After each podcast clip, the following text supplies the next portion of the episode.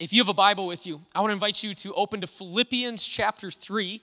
All right, if you don't have one, there's going to be one on the screen, not any worry there. All right, today is our last Sunday in a series called Glory. All right, uh, we have been talking about the idea that Christianity looks different in different places and at different times. Okay, and, and sometimes that's okay, but other times we need to ask the question why does my faith look different? Well, why is that? Is that okay? Is, is there something that I'm missing in this? So, we've talked about how this can be something that we should probably feel tension over. Um, what that means is simply we should never feel like we have the whole thing figured out. All right, and we need to just kind of, uh, we can't ever put our relationship with God on autopilot and think, okay, I've got this figured out, I'm good. All right, now if you haven't been here, this series has been a little bit of a, at least a gut punch for me okay, of really trying to dive in and be like, where, where am I missing this? When I look at other Christians around the world, especially those in like persecuted countries, um, and, and the way that they just they they go after God with passion, like why do I not always have that? Some days maybe I do, and other days I'm just kind of falling flat. Um, and when I look at the book of Acts in the early church and I look at the way that they lived things out, like again, I find myself just wanting at different times. And so that's kind of been uh, this idea of this series that we should ask these questions, we should wrestle with some things. All right? And, and so I, I, think that we need to make sure that, that we understand this in the right way, though. Um, and, and so some of this, I want to actually kind of take a little bit of time and even address a few things, conversations I've had since the beginning of this series with different people. All right? Um, and I want to kind of ask or, or point out some of these things and say, hey, this is, this is important for us to remember. Okay? Because as we talked about this, we said that we think some of the reason for this, I think some of the reason for this difference is because of the wealth that I have compared to most places in the world. And I'll say the wealth that you have compared to most places in the world. Okay, some of this uh, is because of the, uh, the safety that I have. I am not concerned about anyone kicking down the doors today while I'm at church or coming into my house while I'm praying with my family and arresting me. Okay, and, and some of this is, I think, because of the freedoms that I have. Living in America where we have the freedom of religion. And, and so I think that now all of this, I, I want to kind of go through this. These are not inherently bad. All right, each one of these things, they are not inherently bad but I think they, they obviously will impact my walk with Jesus, and that impact, it can be negative if I allow it to be. Okay, and that's what we have to kind of understand here. So we have looked at that tension. We have looked at how pride uh, plays into us um, and, and, how that changes things. And then last week, we talked about the idea of counting the cost to follow Jesus um, it, it, and how the cost is different for every person. The cost that is expected of us might be the same, but the cost that I pay versus the cost that you pay is probably different. And the cost that you pay versus someone else in the world is different. Because we are asked to give up certain things, to take certain steps, and some people aren't. And that's not always fair, but it is what it is. And so I want us to just kind of uh, go through these things before I jump in today and, and, and, try and make sure that we don't have a misunderstanding of anything here, okay? Now, we said this the first week a lot, like half a dozen times. This series is not supposed to make us feel guilty. Okay, if you have felt guilty in any of this, I just want to tell you right now that that's, that's not what the feeling is supposed to be, and just kind of reject that guilt and say, nope, that's, that's not what it is. Now, there's a difference between guilt and conviction. Okay, and we have to understand that, but we are not necessarily supposed to be feeling guilty um, because of the country that we are born in, or the family that we are born to, or because of the job that we have and the income that we have. Like, you're not supposed to feel guilty uh, about those things. All right, now in the first week, we read a story about Sister Yoon, who basically, she was in China. She was forced to vocalize whether she was going to uh, stay committed to Jesus. She was in prison, or if she wanted to denounce Jesus and then be able to go and take care of her, her two children who were like seven and nine or eight and nine, and she was a widow. And she kind of makes this, this crazy decision to say, Nothing can replace Jesus, even my children. And it was this like gut wrenching story of how she spends 23 years in prison then. and her kids basically walk away from God, want nothing to do with God, and she has no relationship with them. Even once she gets out, they don't want anything to do with her. And, I'm, and reading that story, like, okay, again, I want to kind of correct anything in here. Like, that is not necessarily saying that this is how we have to live. Okay, what it's meant to do is like this tension of, wow, how, what would I do in that situation? I, I, don't know what I would do. And like, you're supposed to walk away from that questioning things and, and trying to press in and understand things better. Okay, that's not meant to be a, uh, an example for every single one of us to follow. Uh, then, then in, in the one week, we said pride is a lot of different definitions. Okay, so don't walk away from that week when we say pride is a bad thing. Don't let pride rule your life. Uh, and you're asking the question, well, can't I be proud of my children if they do well in school? Uh, yes, you can. Like that's, again, different definitions of pride and how pride impacts us. So let's make sure that we aren't letting some of these things uh, change our mindset in this. All right? Uh, none of the statements made in the series were meant to be like an all encompassing, sweeping statement of everybody. Even when I say that in general, the cost to follow Jesus in America tends to be less than following Jesus in other countries. Okay, that's not always true of everybody. That's not always true of every other country, and that's not always true of everyone in America. different people in this room, you have paid different costs to follow Jesus. Okay, what that's meant to do is, again, get us to kind of start asking those questions, to reflect on our life, and okay, where is this at? Maybe I have paid a lot to follow Jesus. Maybe I haven't. And we're supposed to walk through these types of questions. All right, what I'm concerned about in some of these, uh, in this series, is because it's kind of been raw and not super well put together in every single way. We've been asking questions and, and probing things.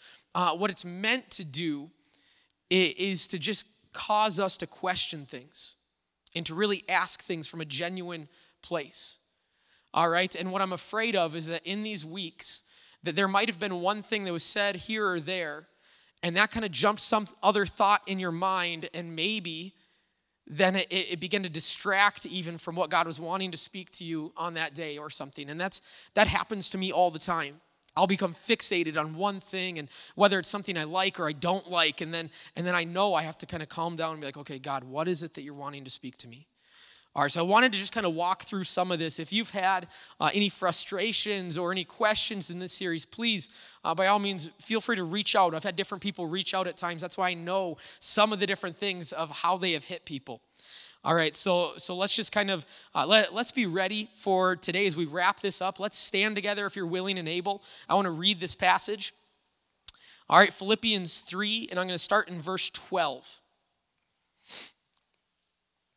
This is the Apostle Paul writing to the church in Philippi. He says, I don't mean to say that I've already achieved these things or that I've already reached perfection, but I press on to possess that perfection for which Christ Jesus first possessed me. No, dear brothers and sisters, I have not achieved it, but I focus on this one thing, forgetting the past and looking forward to what lies ahead. I press on to reach the end of the race and receive the heavenly prize for which God, through Christ Jesus, is calling us. God, we pray this morning as we go through this passage that you would illuminate new things, highlight different areas of our life, God, and just speak to us today. That all of this would be wrapped up in a way uh, that would challenge us and, and, and truly change our lives. We ask that in your name. Amen. All right, you guys can have a seat. So, in this passage that we just read, the Apostle Paul is talking about this uh, sort of the same thing that uh, that we want from this series. He's saying, I don't have it all figured out. I still have more to accomplish. I have more to learn and more change to happen inside of me. All right, but he also, if you kind of look at his wording there, he isn't um, taking an apathetic approach, uh, and he's kind of he isn't saying like, well, you know what, nobody's perfect. I'm not perfect. You're not perfect. Nobody's perfect. So hey, I gave it, you know, a, a good a good shot and that's just all that matters. You know like he, he really has this like this desire almost obsessive desire to constantly be working this out and to be growing uh, better in his walk and growing closer to god. He doesn't ever seem to be satisfied with like where he is spiritually. He always knows there's another step that he can take. All right and, and that's saying something because again this is the apostle paul. He wrote two-thirds of our new testament. So if he's saying he hasn't really figured it out yet I think it's safe to say I probably haven't figured it out. Okay, that's can we all make that leap and kind of just all right. Um, and so when we've been saying that we should feel tension in this series as we look at our walk with Jesus, what we mean by that is we should know that we still have more to go.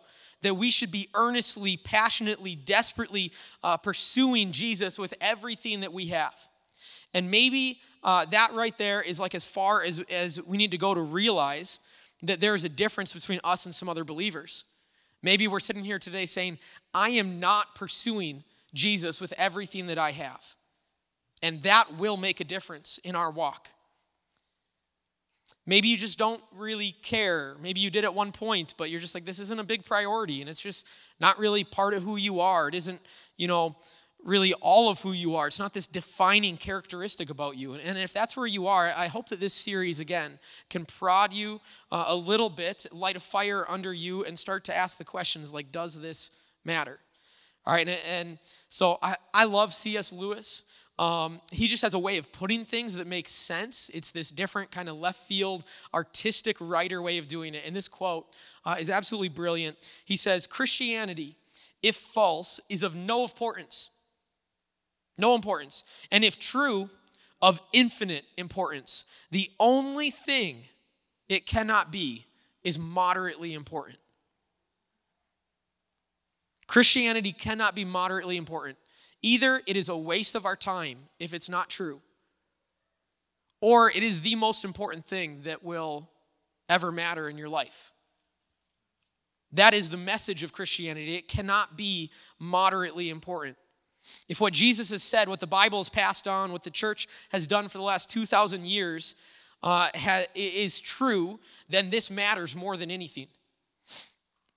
Paul obviously sees this as true and of infinite importance. He's devoted his life to pursuing uh, this, and he is challenging others and helping others to do the same.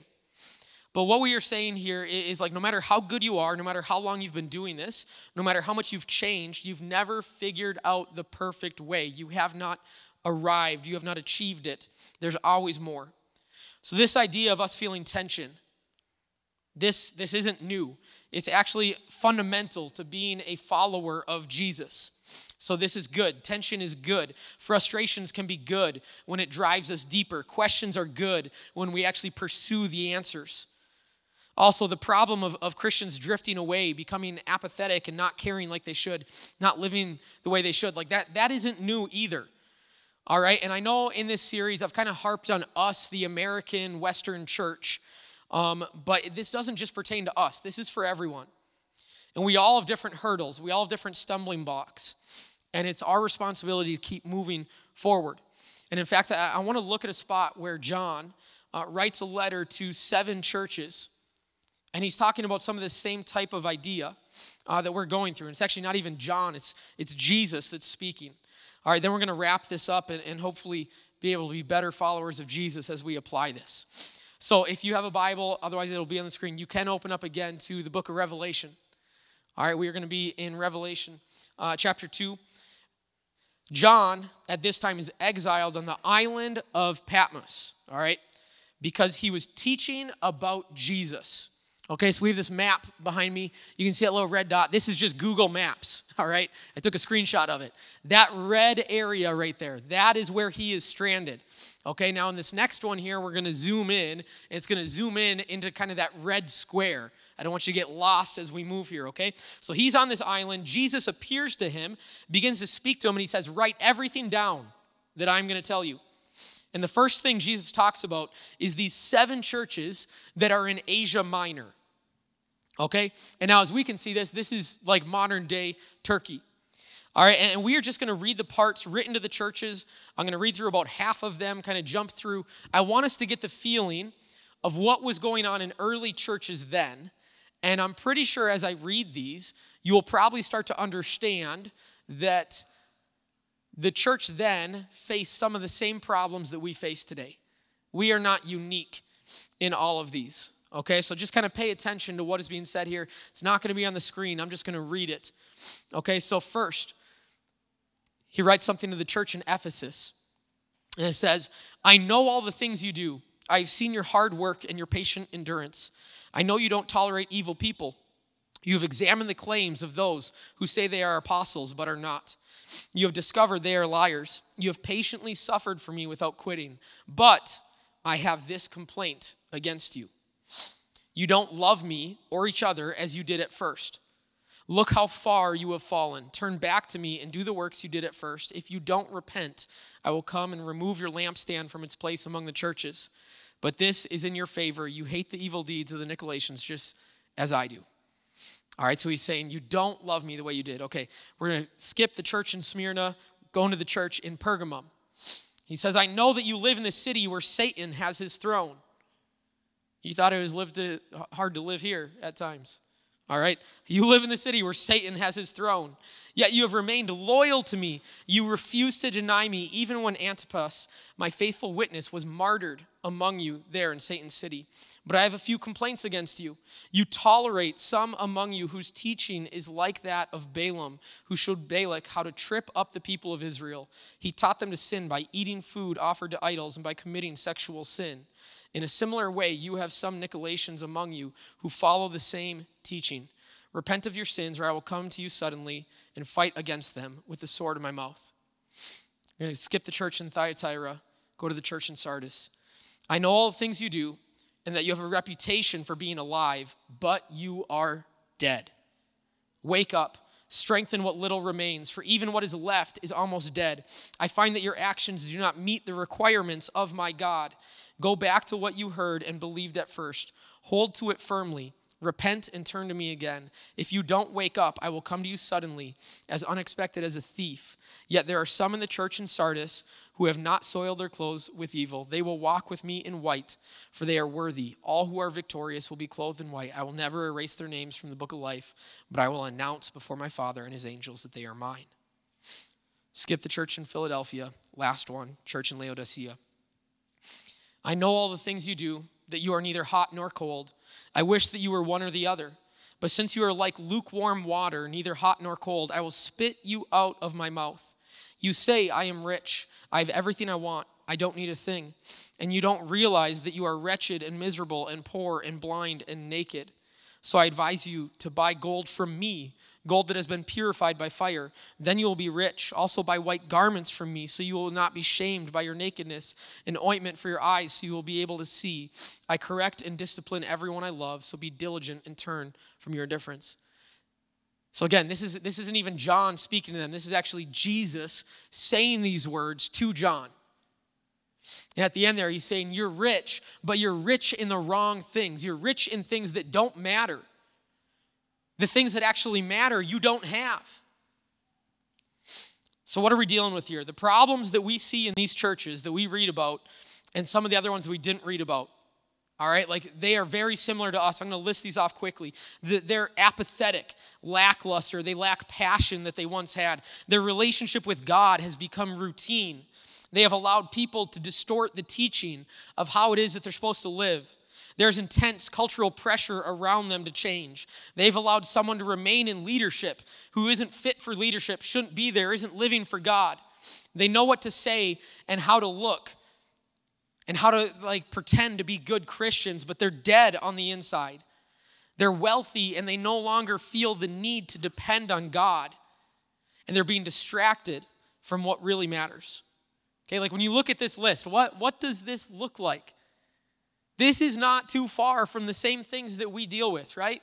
I'm not saying that this is you, that you're all these awful things or I'm all these awful things, but you know what? I think at some point I have probably fallen into each one of these.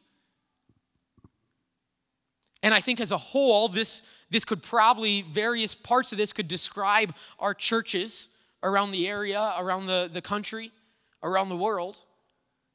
You know, so this is something that was happening right away in the early church. And we're still dealing with it today. What this tells me is that the issues that we face today aren't new. They might look a little different, but they are the same things followers of Jesus have always had to battle or deal with. And, we, we have to battle with them because Jesus is calling the church to something more than this. This isn't Paul or John, this is, this is Jesus speaking these words. So these are problems that we can't let remain in our lives and in our communities. What this also tells me is that these problems will probably always be there in some way. What I mean by that is we might be able to figure it out, we might be able to work it out at, for a season. But how many of you guys know the second you think you've conquered something in your life and you begin to kind of walk in arrogance because you're like, yeah, yeah, I used to deal with that, I'm good now, it finds a new way to sneak back into your life, doesn't it? You know, this is something if you've if you've ever gone through like recovery things or talked with someone who's gone through recovery things, they'll say, "Nope, this is this is a problem for the rest of my life."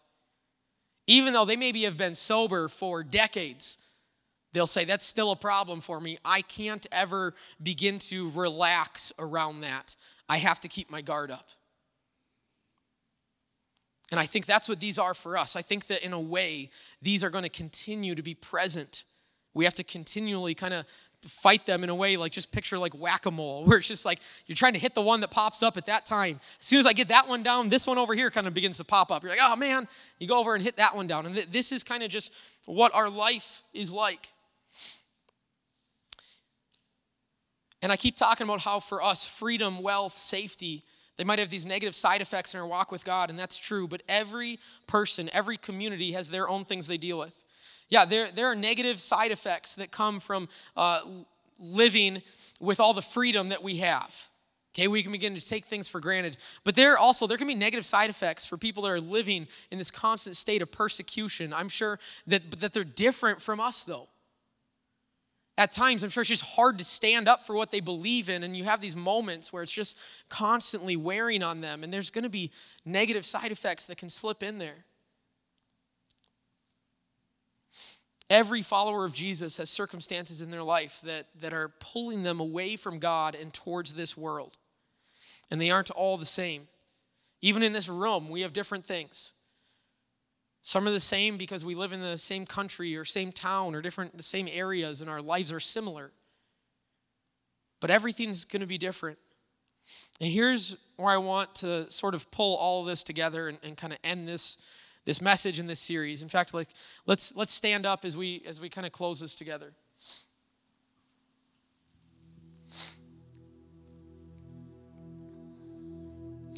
If we do believe in Jesus, if we think that that's true, which I would venture to say that, that most likely the, the majority of the people in the room are in that spot.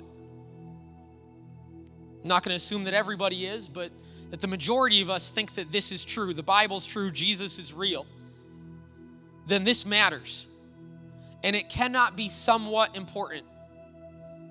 It can't. It, this, this has to be the most important thing. This needs to be the priority in our life. Everything else should be filtered through this. And you know, the word priority is funny. I, I've shared this before, but it's a 14th century word it's kind of where it first started appearing, and it means like first in rank. All right? And that word had been used for about 700 years. Uh, uh, or whatever this is, and and then the the plural version of it, priorities. That word never really showed up in writing a whole lot before the 1900s. And then in about the 1940s, the term priorities, plural, began to spike as people began to use that word more and more. And then for some weird reason, it, it dips again, kind of mid 40s. And then it's actually like, uh, when, when was it? I wrote it down here, six, mid 60s. It begins to become popular again. Like, what that means is this for many, many, many years, people have understood that there can only be one thing that is first in rank. And then in our modern world, we tried to have it all and we decided I'm going to pluralize this idea of priorities, and I can have multiple things that are first rank in my life. I can have my family, my, my spouse, my kids, uh, my job. I can have all these things right up there as first in rank. And, and Jesus hasn't left that spot. He's first in rank, but there's just others that are first in rank. And, and, and as I say that, we probably realize how, how silly that is. That there, there's just simply one priority. There's one thing that can be first in rank. The real struggle that this whole series brings isn't, you know, what country do you live in? What time do you live in? How much do you have or not have? The real focus needs to be this Is Jesus more important than anything else in your life? And that is a very simple, but very difficult and challenging question. Is Jesus more important than anything else? Anything else that's in your life? I realize that like it's this churchy kind of question. The greatest commandment Jesus says is this you must love the Lord your God with all your heart, all your soul, and all your mind. That's difficult to do on a daily basis, but we are called to do it. Jesus says in, in uh, Matthew 6, he says, But seek first his kingdom and his righteousness, and all these things will be given to you as well. Seek first. And then our verse from last week, Luke 14, says, If you want to be my disciple, you must, by comparison, hate everyone else your father and mother, wife and children, brothers and sisters, yes, even your own life. Otherwise, you cannot be my disciple. That, that is so challenging. He says, by comparison, what that means is that, okay, your love for me, first place, first rank in your life, versus what is second, the gap between those two should be so great that if you were to apply that to anywhere else in your life, like, hey, here's how much I love this kid, and here's how much I love this other kid of mine. No, I'm kidding. We all have our favorite. You're like, hey, this is this is how much I love this, and this is how much I love this. If if any other gap looked as big as this gap between me and what's second, people would think you love the one thing and hate the other. That's how big the gap is. He's not saying you have to hate your family. He's saying, by comparison, what that looks like, the gap between where I am, where I am first place, versus where second place is, it should be so massive. And yet, instead, we try and put everything on the same playing field. We aren't even like allowing a little bit of a gap. We're putting everything together as our priorities in life. Whether Jesus is the most important thing in our life is the biggest question that we ever have to face, and we have to answer it. But then, after answering it, we have to live it out. Marriage is about the only relationship that carries the same idea of covenant, of the relationship we have with God, that our relationship with God has. And then, so when people get married, they stand there and, and they make vows and pledges to each other, but it doesn't stop there, right? Like, you don't just say it that day and then however you live after that is good.